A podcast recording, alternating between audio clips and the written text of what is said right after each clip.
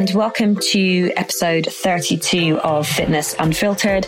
I'm Jocelyn Thompson Rule, and today I speak with performance nutritionist Sinead Roberts. Now, this is the second time that Sinead has come on the show. She was here for episode 11, uh, and today we discuss the triad of health, performance, and body composition, and we also go into that very attractive subject of intermittent fasting. So, um, I know you'll enjoy this one. I love so much um, that Sinead just really, really keeps things uh, simple, straightforward. Uh, nutrition is one of those things that can be incredibly complex. Um, and for a lot of people, it doesn't need to be, but we, we make it that way. So um, I really enjoyed speaking with her. I think you will really enjoy the show. As ever, if you do, please leave me a review on iTunes and see you next time. Sinead, welcome back. This is the second time you have been on Fitness Unfiltered. That's very exciting. Hello, thank you for having me back. You're so welcome. So, if people didn't get to listen to all of the knowledge bombs that you provided the first time round, please introduce yourself and let them know who you are. Sure. So, I'm Sinead. I am a sports performance nutritionist. So, I help people from, you know, people who just generally like fitness through to your more professional athletes um, use nutrition to support performance in life and in their sport. So we're looking you know the kind of things what you're eating how much you're eating when you're eating it and that kind of thing and making sure it's practical and enjoyable where possible. So yeah. so i've been doing that with my company feed fuel perform for about two and a half, three years now. Before that, I had been in research and metabolism, took a detour into the corporate world, and then came back to do sports nutrition specifically. Amazing. And I remember you talking about that because I guess when we recorded the previous episode, I was just actually looking when that was. It was episode 11. So let me just scooch back there on my phone. So that was in August of 2018. So that was over oh, two years ago. God, that's crazy. That is actually. So yeah, so when we recorded that, I'd done, I think the business was about six months old and I had been doing it full time. So I quit my other job for about three months. Yeah. That was right at the very beginning. Gosh. Yeah, it was the very beginning. And now, before we pressed record, we were just talking about, oh, you're working with this person. Oh, amazing, yeah. you're working with that person. Just how small this whole fitness world is. So, and I'm not at all surprised that so many people, so many amazing people um, and amazing athletes are working with you. So, on our previous podcast, which was podcast 11, for those of you who haven't listened to Sinead before, um, we talked about macronutrients, micronutrients, hydration, and the supplements that were backed by scientific evidence.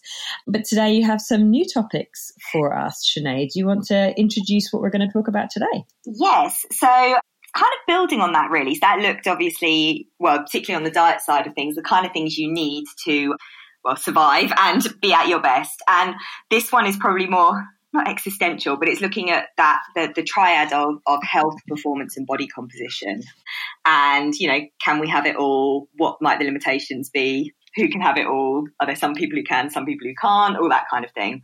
And then also, kind of linked to that actually, can talk a little bit about intermittent fasting because that's definitely something that comes in waves in terms of popularity. And there's still an awful lot we don't know and that doesn't make sense. So it's probably worth talking a little bit about that. So people, if they are considering it, at least know pretty much what we don't know. Um, to be honest, is the yeah. big, big picture there. Yeah, no, brilliant, brilliant. Sounds good. I'm ready. The notes are ready to be taken in my new Moleskine as well listening it with this podcast. I love it. Oh, okay, so let's start with the first one. Yeah, so health, performance, and body composition. I think you can obviously look at this from various angles. Oh, well, there are kind of three angles you might look at your diet from and look at life from, I suppose. And there's the question of can you have all three of them? And I think that, well, the answer really is it depends from a body composition what your goals are and then I think more broadly, particularly for the health and performance, it depends um, if you are active and athletic, what your sport is, and also how competitive you are in that sport. because there always has to be trade offs. So, for example, you're always looking to optimize health because in the long run, because health is the underlying basis for performance. I mean, that's the first role of any nutritionist, really, because whether you are, you know, Joe Bloggs who's pretty sedentary or you're an elite athlete, if you are mm-hmm. unhealthy, you are not going to be living your best life. you know, you're not going to be optimizing your performance, whether that's at work or, or in your sport either, because, you know, you might be missing work days or training days, or when you do show up to work or training, you're not able to give your best or then recover afterwards. So at some point in time, something's going to go wrong. so health is the first principle. But then you've got to overlay performance and body composition on that. Now, obviously, we're not saying you want to completely destroy your health for either of these things, but there is always going to be a trade off. And it's the same with training, right? Like for most of us who are not elite athletes, training is likely to improve our health and you know life in general but sometimes mm. when you're really at the elite athlete level you're kind of destroying your body to a degree yeah um, of course yeah and it's similar with diet as well and so i think the easiest one to probably think about is first is body composition because there are body compositions that may be beneficial for your sport or for your particular aesthetic desire that actually do compromise your health, whether that be in the short or long term. You know, mm. ultimately, if you are someone who's relative, say you're a bodybuilder and you are getting into real lean competition phase, being in that much of a diet and that severe a diet for an extended period of time, there are going to be health compromises in there in the short term. That's not to say you're going to be really unhealthy long term, but you've got to be mindful of that so that then after, you know, say your competition is over, you are then focusing on the health side of things so that overall you get a balance. And that's obviously a very specific example, but I think that even in normal life, we forget that sometimes. Uh, you know, people are chasing being that couple of kilos lighter or this or that. And actually, we think about that not in the context of our whole life. mm. particularly you know chronic dieting and things like that being chronically low in calories and low in in the energy availability like our bodies are remarkable in that they're very robust you know we can feed it rubbish for a long time and we still survive but mm. we're not optimizing what we can be and potentially we can compromise health there as well. If you are sort of have what we call low energy availability which is you eat your calories after you've expended whatever you do on exercise in the day. It's basically low energy availability is when you basically don't have enough left to do everything your body needs to do like maintain your immune system and you know have proper hormonal profile and things like that. Mm-hmm. um, and obviously long term the consequences of that are things like reduced bone density and, and osteoporosis younger than you might otherwise have had it or have it when you wouldn't have had it otherwise. It's important to keep in mind that balance between the two. And this is this is pretty common, right? Like you see it a lot, don't you? Where and you know and God, who knows how long it's going to take to you know for people to understand that you know exercising loads and not eating enough is a disaster yeah totally. like and it's it's so ingrained and it's so painful. And you know some people i'm like yeah so i want you to train less and i want you to eat more. And they're like wait what? Yeah. What? no that's not right. And yeah it's just there. It's just in people's minds that that's what you do and it couldn't be more wrong. Yeah, it's completely the flip because people, I think as well, everyone's like, but I need to train really hard. I need to train really, really hard because I want to get fitter and I want to get this, that, and the other. And sort of the flip side of that is the training isn't what gets you faster and stronger. It's the recovery afterwards. The training gives you the push, but you've got to have the right nutrition. Yeah. And you've got to be able to recover from that stress, i.e., not be exercising for 12 hours a day every day. You know, obviously that's a bit extreme, but you know, yeah. three sessions a day. Yeah. When is your body going to get fitter and faster and stronger? Yeah, anyone who mildly knows me is going to be like, oh, Justin's loving this right now. Because that's all I ever go on about. Like, you've got to recover. yes, it's absolutely so agree on that one. but what I always say to people as well is you have a choice. You can do more exercise or you can get fitter. Sometimes, you know, it's, yeah, it's, it's you've got, it's your choice. Yeah, that's so good. That's so good because I bet you they're like, wait, what? Yeah. uh, if a couple of my clients listen to this, they'll be like, "Oh God, she's on in one again." Um, there she goes. They're like those two are like two peas in a bloody pod. but it's so true, right? Like, our, you know, if we're putting our bodies through, like from a food perspective, if you're putting your body through the mill in training, you need to give your body the fuel to do that and then to recover effectively. And I think particularly when, I mean, even like now, which I think is great, you know, that is becoming more popular and more common for people to aspire for, you know, a more muscular look or, you know, and a more athletic look, which is obviously great for long term health. But mm. I think there's still that gap between, okay, well, maybe this is the, if we're looking just from a pure aesthetic, like this is the aesthetic I'm desiring. And it's like, we need to eat. You know, yeah. that is a healthy aesthetic. Healthy aesthetic requires fuel. And I think we still haven't quite married up that view sort of in popular culture quite so well.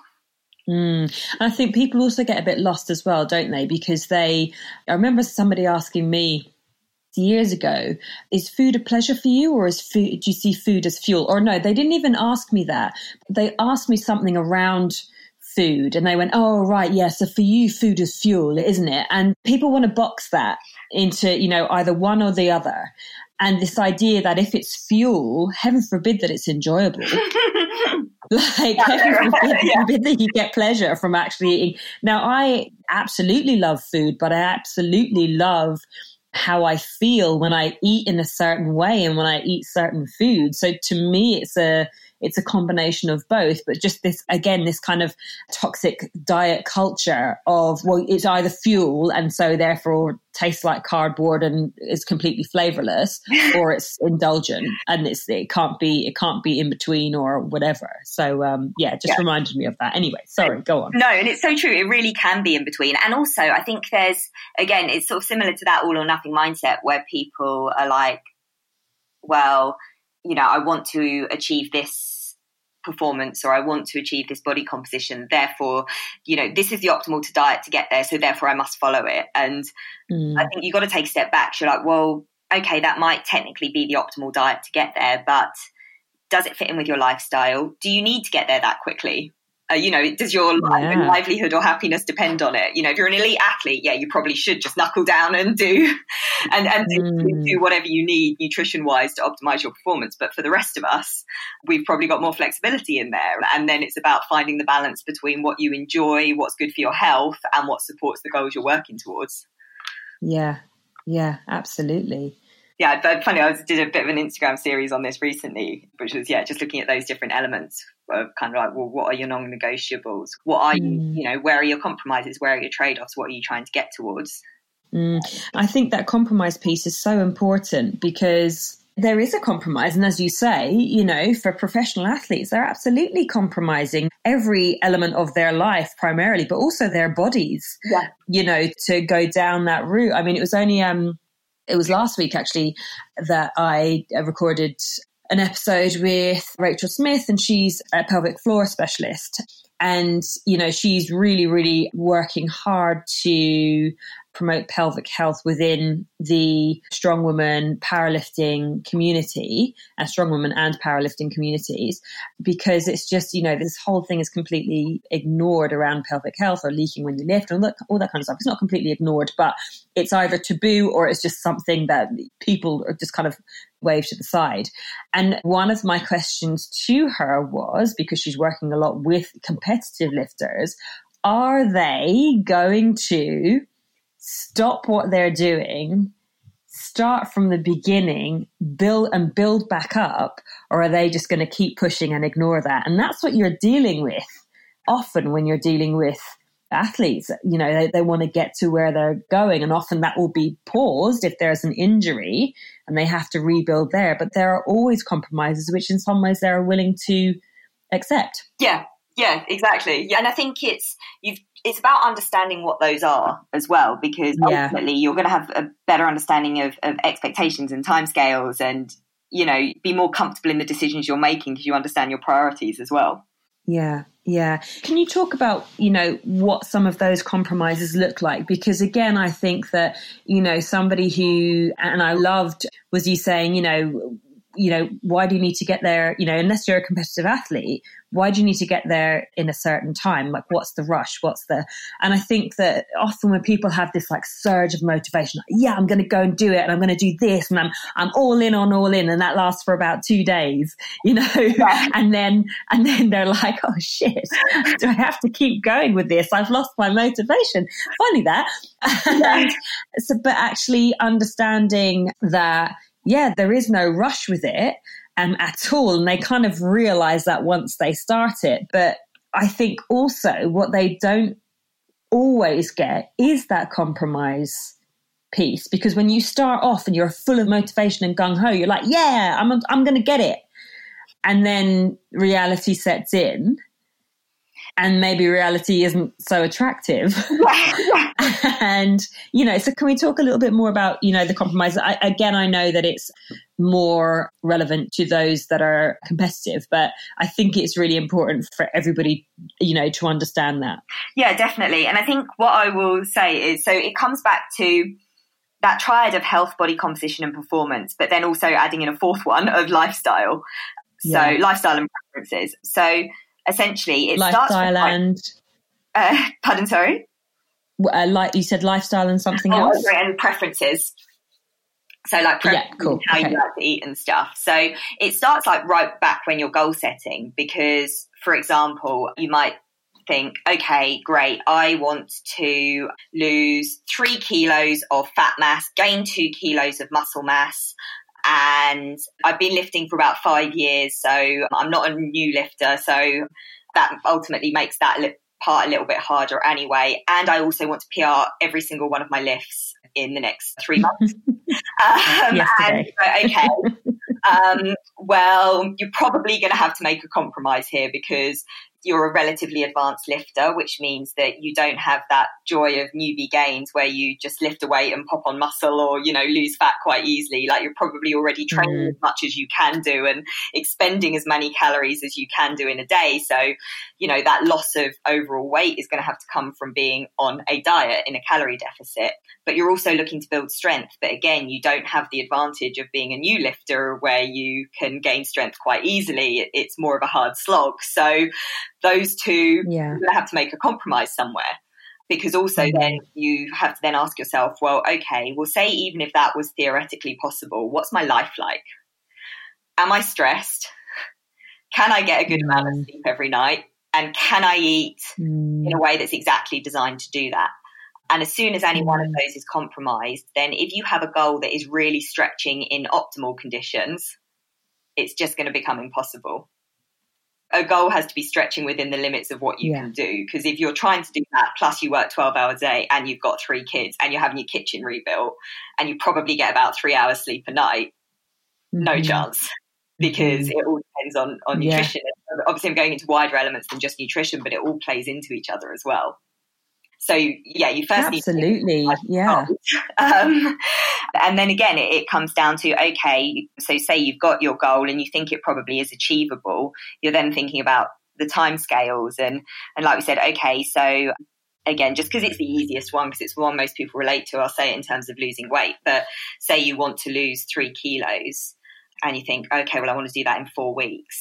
You've got to think, okay, well, that's really aggressive for most people. If they don't have a significant amount to lose, that's quite an aggressive, that's a, a very aggressive loss.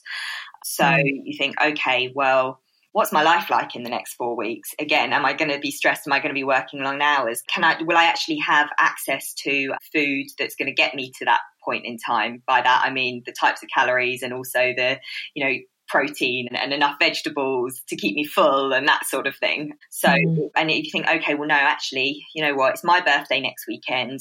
I got a wedding the weekend after, and I really like a glass of wine on a Friday night.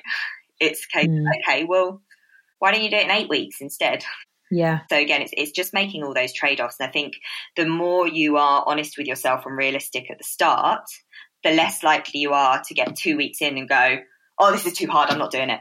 Yeah and even if you're not someone who, who, you know if you're like i can't even think to plan it's like okay we'll make one change at a time because if you make one change at a time you're more likely to embed it as habit whereas if you try and change 20 things your brain poor brain mm. is going to go uh, no chance i've got enough on like come on and you're less yeah. likely to achieve any of it, in which case you won't get any progress at all anyway. Yeah. No, that makes so much sense. I love that. And so when you say that to people, let's say you've got whoever, Mr. or Mrs. or whatever stress head, and they come to you with that aggressive goal, how well do they receive that suggestion of, well, based around all of that, I think that you can achieve this goal, but it's it's going to take this amount of time. How's that received by them in general? It depends on the person, but generally quite well. But I think I'm probably biased in that the people I speak to are I probably only start conversations going down a nutrition coaching route with someone who I think is coachable. Yeah. So I definitely have like a skewed population of people that I chat to because yeah. yeah. And I will say if I think someone's I'm probably not the right person for someone to work with in that case. But people are generally quite mm. receptive because I think it's often people have these aggressive goals. Yes, they want to achieve them, but they haven't necessarily always thought through the implications of it. And then when yeah. you sort of have that discussion around it, people are generally really kind of receptive and go, Oh, actually, I hadn't thought of that. That's a good point. And many people have mm. had experiences of potentially failing with it in the past, and you, they kind of go, that is a really good point. That's probably why it didn't work last time. Yeah. Um, yeah. So yeah, so that's always quite cool when someone sort of has that realization and they're like, oh, okay, okay, a different approach might work. We'll do that. Yeah, yeah, I'm open to that. Yeah. Cool, cool.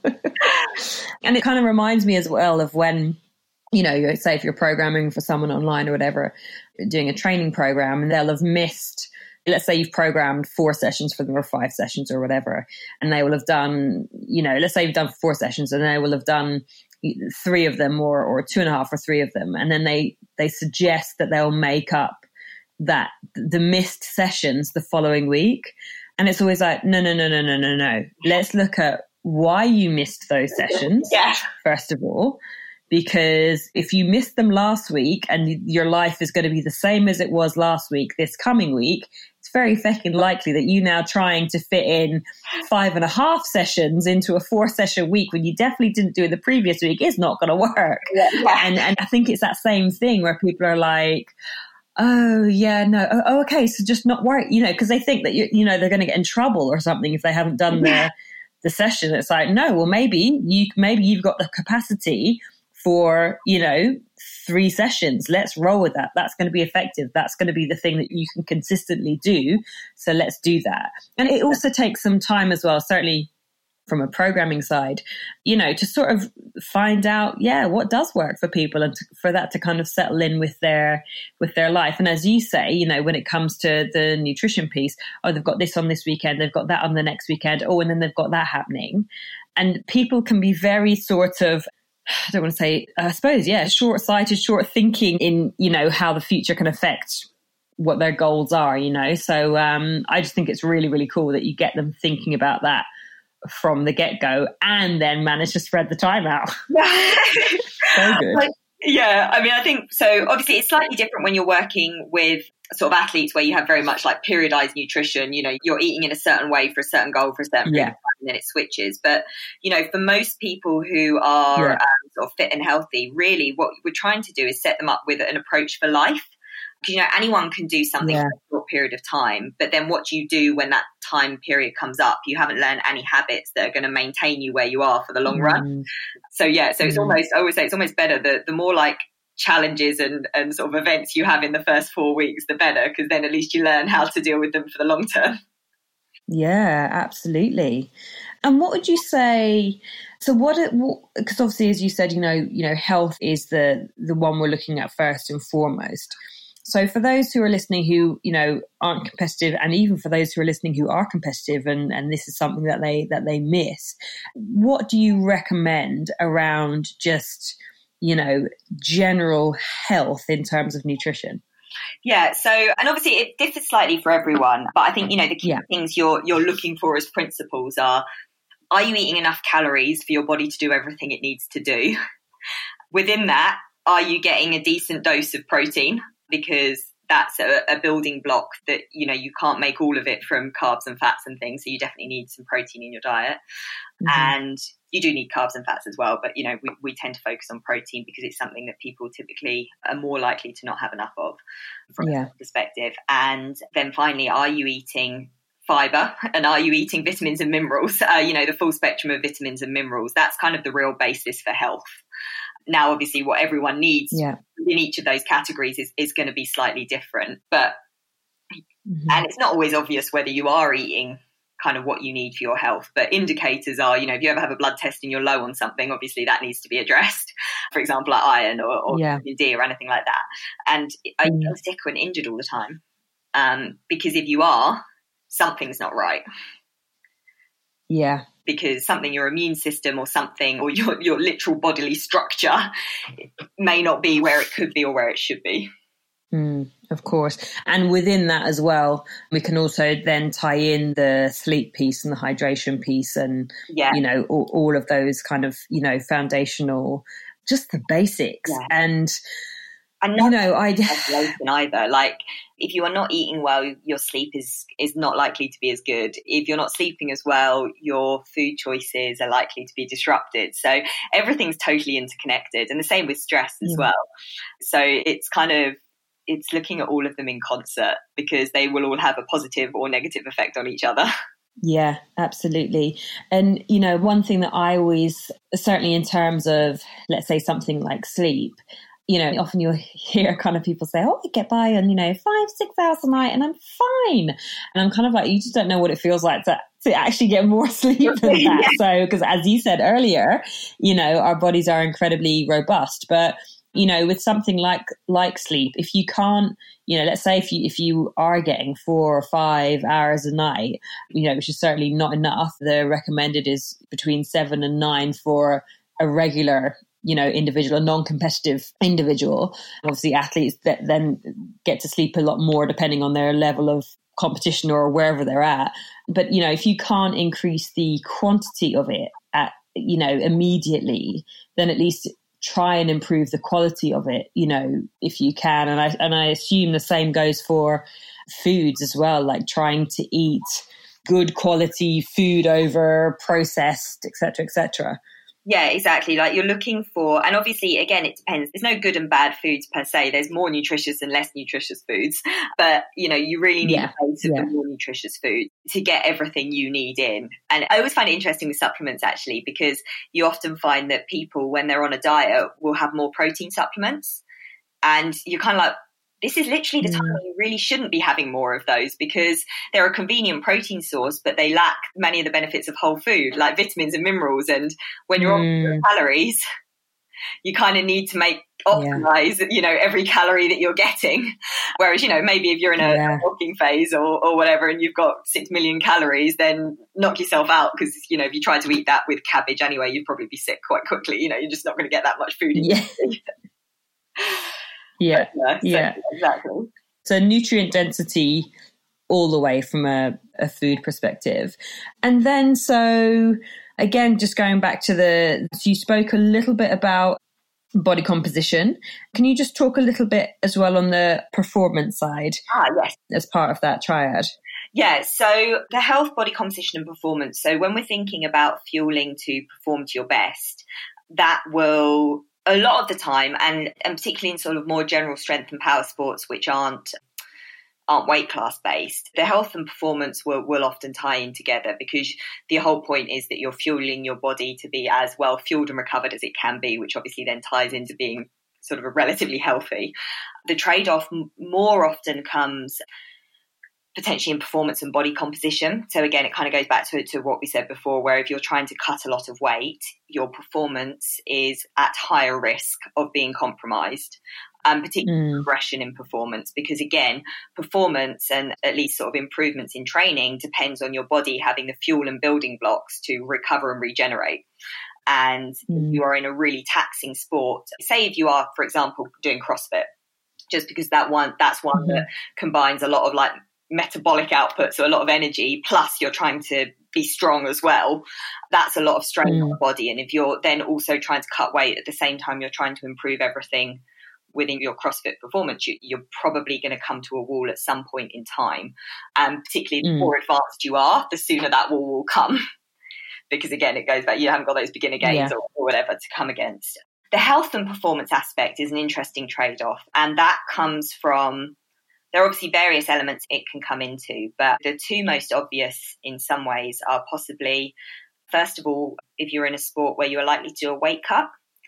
So a weight cut is mm-hmm. a sort of short and rapid descent in weight to hit a certain weight class for a competition. So this might be in combat sports or in sort of powerlifting and Olympic lifting. And there, mm-hmm. if you are on a very aggressive diet or you're potentially dehydrating yourself, you are potentially compromising your short term health.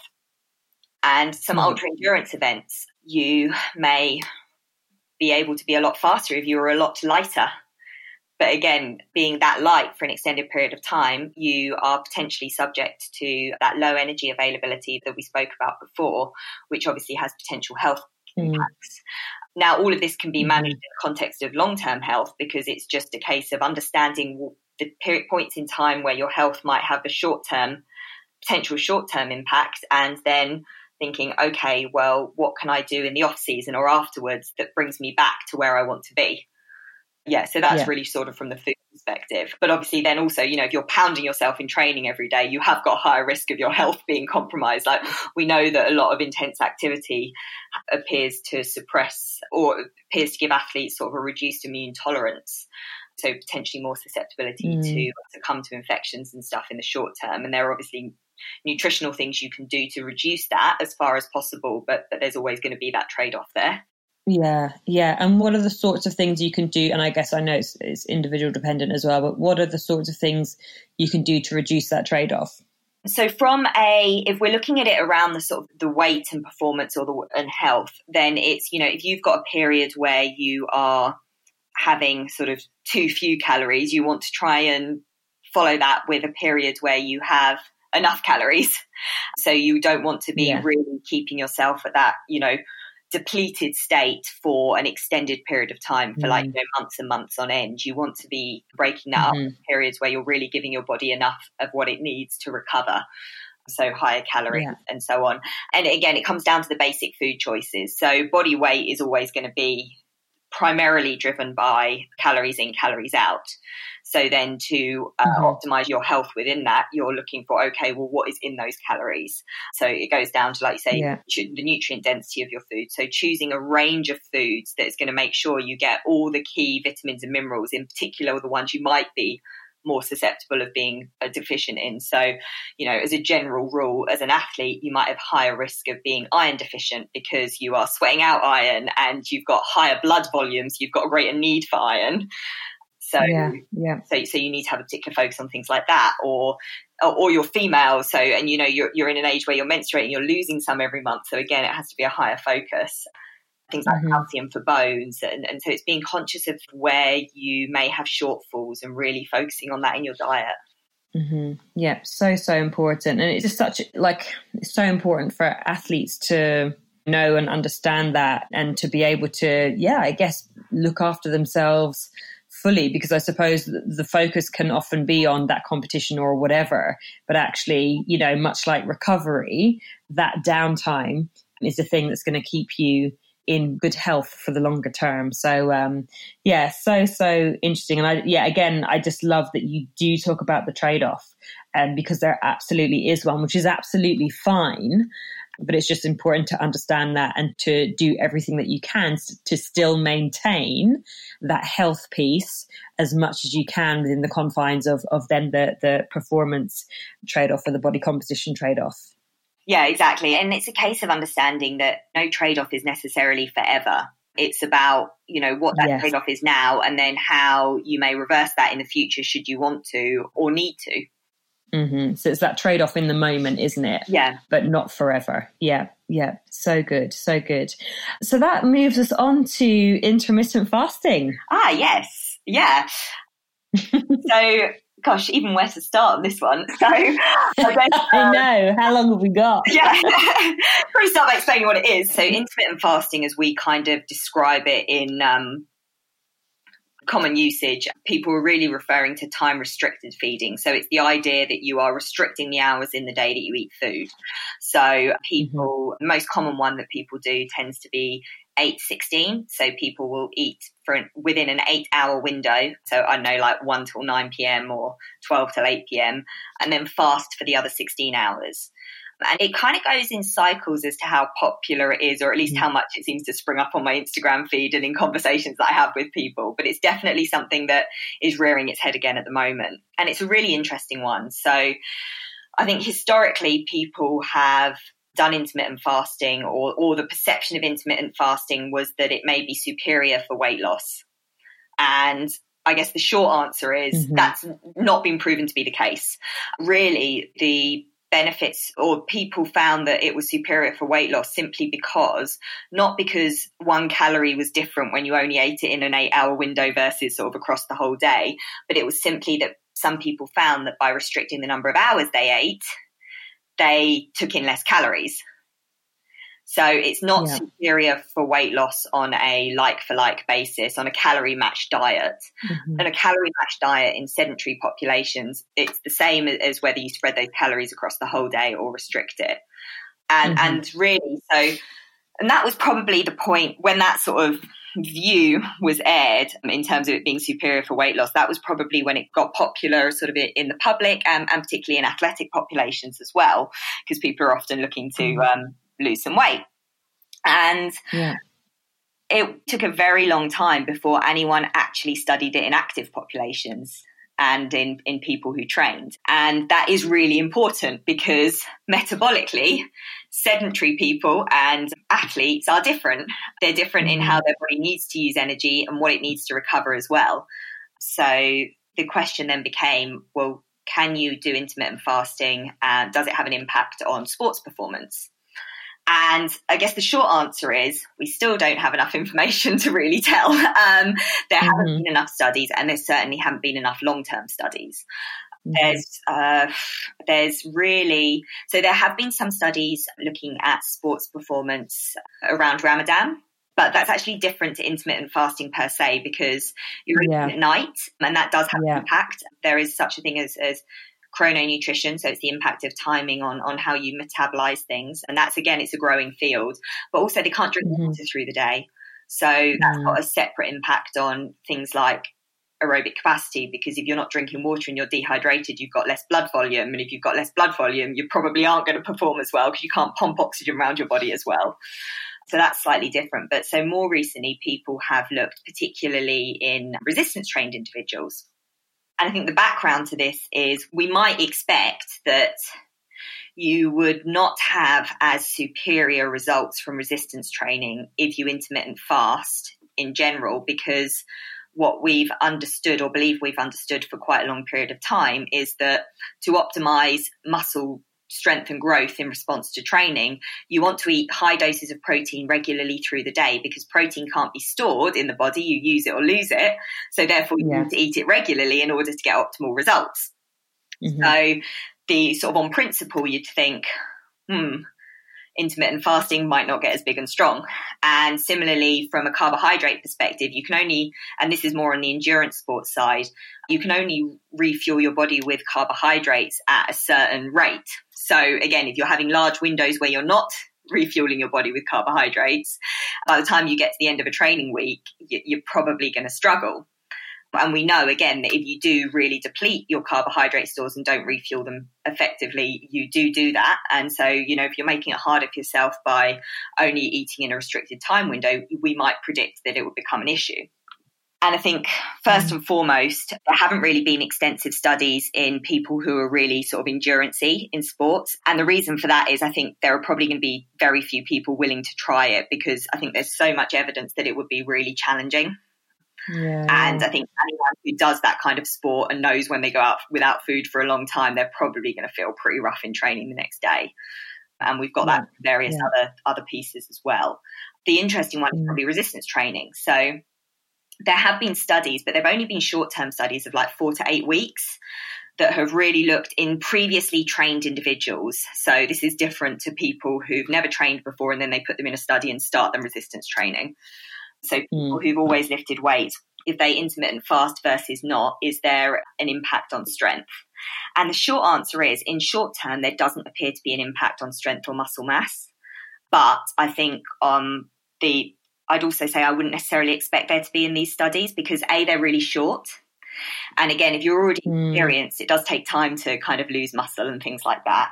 And also, if we actually yeah. look at the studies, there are quite a lot of other factors in there that could be explaining why there aren't differences. So it's that situation where lots of things play into how you perform. So, like your strength or your muscle mass, mm. and again, how much sort of excess fat and energy you had, what stress you've got, what your diet was like before the study versus coming into the study. Because, you know, say if you had a really, really sort of what we would call a poor diet before, and then you come into the study and your diet's a lot better, well, you're probably going to improve whether you're intermittent fasting or not because it's a bigger factor. Yeah. Um, yeah, so, exactly. So, yeah, so I think really where we're at is to say we don't really know very much at all. but I actually think that's valuable because I yeah. worth understanding that from a weight loss perspective, it's certainly not superior. For at least in sedentary population, mm. and in active populations, mm. really athletic populations, we just don't have an understanding. Um, you know, from a personal perspective, I don't typically recommend it to most of my athletes because of the nature of their training. Again, it, it's just something where I think they're putting another stress on their body. But reciprocally, I know there are mm. many high level athletes in certain sports who do do it and are very successful with it. Now, whether they're successful despite it or whether it is actually advantageous to them in some way, be it psychological, be it the fact that actually it means that they are focusing on their nutrition. So in that eight hour window, they're eating more nutritiously than they otherwise would. We just don't know. But I think it's, yeah, I think it's yeah. definitely an area that people need to, to, to watch out for what comes in the future because certainly yeah. um, there is no black and white argument right now. Yeah, no, no, that's so interesting because, yeah, for I feel like yeah, for ages it was really popular.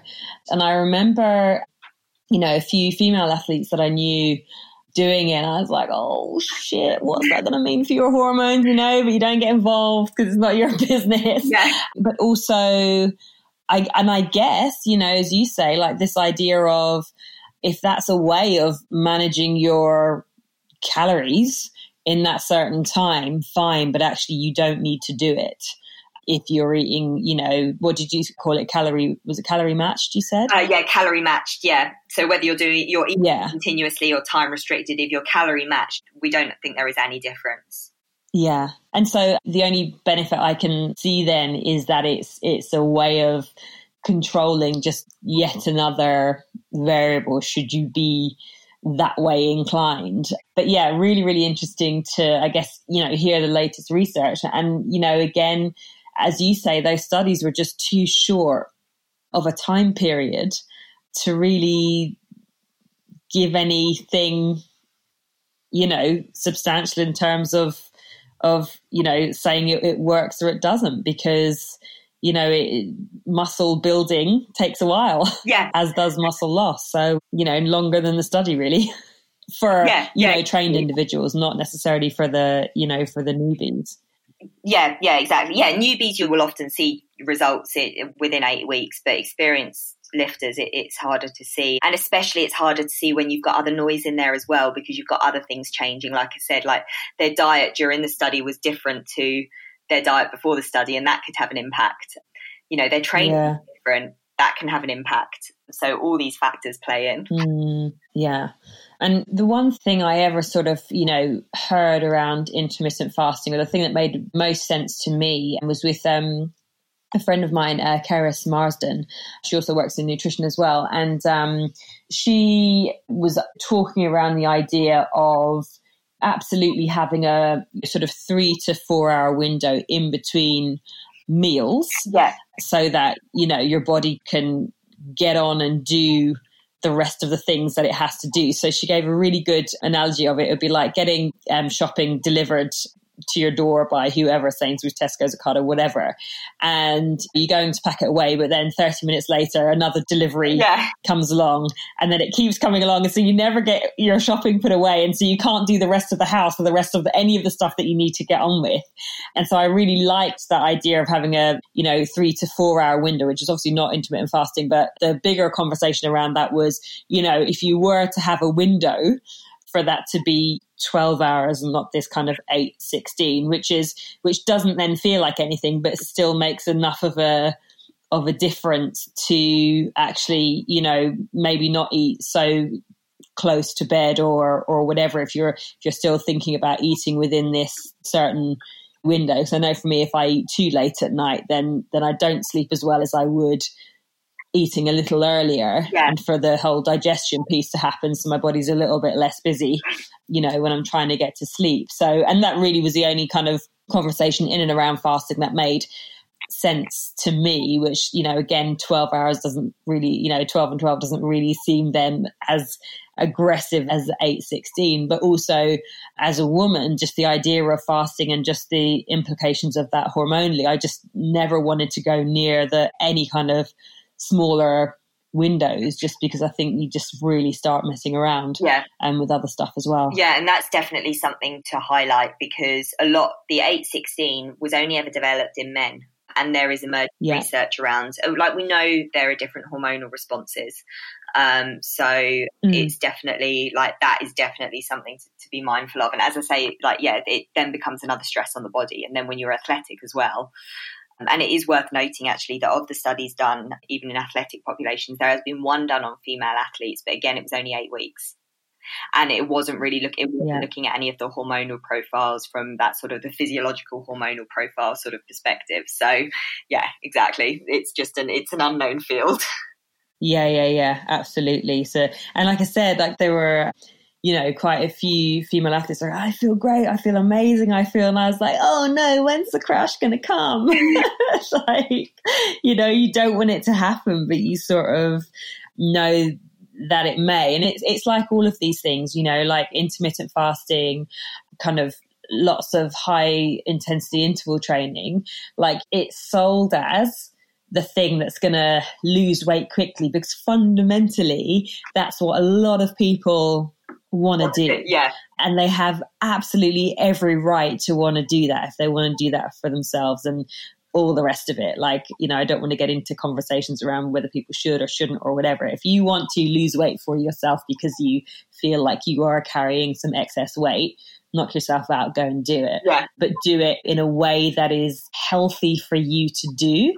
And you know we could go down a million different avenues just with that train of thought but but then things like HIIT and you know intermittent fasting become really attractive because they're like oh this is the fast track to get there and this is the quick way to do it. And the quick way is not always the best way.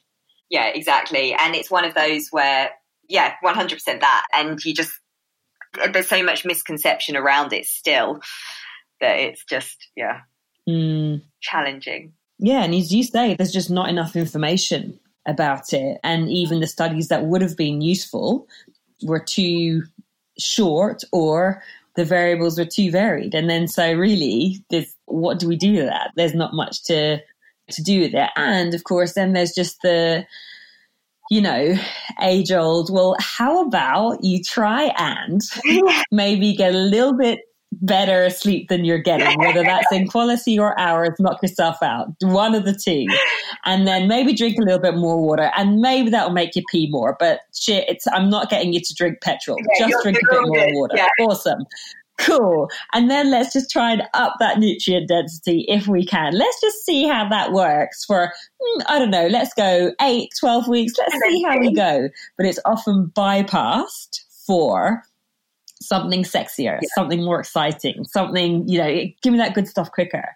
And yeah, it's, um, well, you know this, I'm, I'm, no, it's preaching to that. It's that kind of like, it's, there's usually very little point in doing the advanced stuff if you haven't got the basics right. Yeah. Because it's going to be a sticking point yeah. on something that needs stitches. And it's the same same as with supplements. Like nine, I would say not even nine times out of ten, 99 times out of a hundred, if your diet mm. is shocking, you would be much mm. Do much better by fixing that than I don't know having a dose of caffeine and going for a sprint. You know, like uh, he's like, well, maybe yeah. some carbs and actual fuel in you first, or you know, the night day before, and, yeah. then go for a run. And. I guarantee, you, yeah, exactly. Absolutely. And carbs aren't bad. And fat isn't bad, you know? We'll keep singing it, Sinead. It's fine. One day they'll go, oh, right. Okay.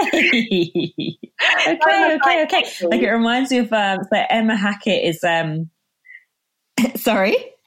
Oh, I say it's why all my clients hate me because the minute someone uses the word good or bad, I've become really annoying and go, it's not good, it's not bad. Do you want to rephrase that? yeah, yeah, no, you're absolutely right. But it's also reminds me of a friend of mine. She's a mental performance coach, Emma Hackett.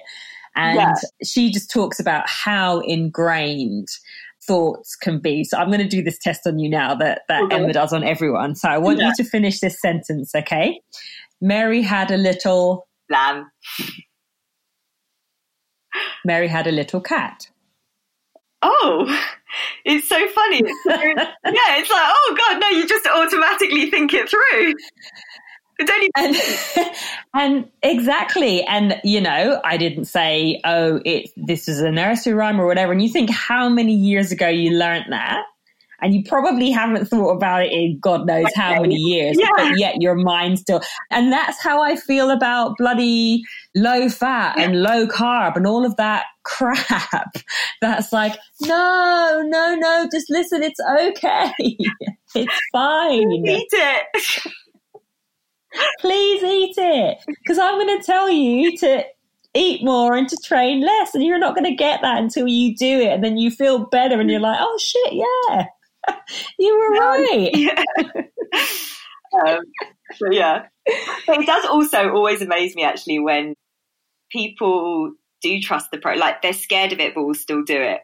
Like, you know, clients amaze me on a daily yeah. basis where you know they're doing something which to them initially feels fundamentally wrong, like, you know, eat more and they're like, but no, I, I trust mm. what you're mm. saying. I will do it. And I, I don't know, that also amazes me because I'm like, you've got a lot of faith in the process, which is awesome. And you're willing to jump into something that terrifies you. Yeah, yeah. That's always just so welcome, isn't it? Where people are like, you know, if someone comes, they're like, I want to do this. I don't have a, a certain timeline on it. I want to just start building these habits into my life. You're like, yes. Yeah. Yes. It's the person who sits down and like, right, I got three weeks. Go. I was like, oh, feck. and it's doable sometimes. You know, you're like, okay, do not tell anyone, right, go. but um, yeah, yeah, yeah, yeah, yeah, yeah. but Sinead, as ever, I love you make this all so simple oh, and makes yeah. sense. And I love that because I think that nutrition is one of those topics that can be really complicated. And for most people, it doesn't need to be, you know, that way outside of any kind of, you know, underlying health issues or whatever. But you really, really simplify it and you really, really make it make sense. And I just always appreciate that so much because I, I think that, you know, most people listening to this will be like, okay, all right, yeah, I've got that. I'm going to do that. And so it gives people the tools to go uh, go away and go actually I I can do this myself. And it's not that it's not that complicated. I need to make these you know simple decisions. But should they want to find you Sinead which i would highly recommend. Where can they find you Yes. So the easiest way to find me is probably on Instagram. So I'm uh, sinead.feedfuelperform or on my website, which is feedfuelperform.com. So yeah, there's blogs and recipes and whatnot on there. Amazing. Perfect. Perfect. What are you excited about for no, you're fine. What are you excited about for the future in terms of nutrition and even in terms of your own work? So, nutrition, there is so much. I think for me, what I'm really interested in seeing is understanding more in kind of what we call mixed modal sports, so things that have strength and conditioning in them, so like CrossFit and, and many combat sports, is we don't really have a lot of understanding about the exercise physiology of different athletes and how that impacts their performance and nutritional needs. So it's a real geeky bit that I'm really mm-hmm. excited about. And then yeah, um, sounds great. Yeah, and yeah, and, and, I think building on that for me, I'm hoping uh, you know end of the year in 2021, just getting to work with some uh, fun new clients. Yeah, amazing, amazing, amazing. Well, I think basically everyone needs you, Sinead. I need to, I probably need to hit you up myself, actually. It's been a while. I was like, oh, yeah. Oh, yeah. Oh, yeah. But, um, well, thank you so, so much. Such a dream as ever. Oh, um, and I hope to see you and speak to you again very soon. Yes, and you. Thank you for having me. Thanks so much, love. Bye-bye. Bye-bye. Bye.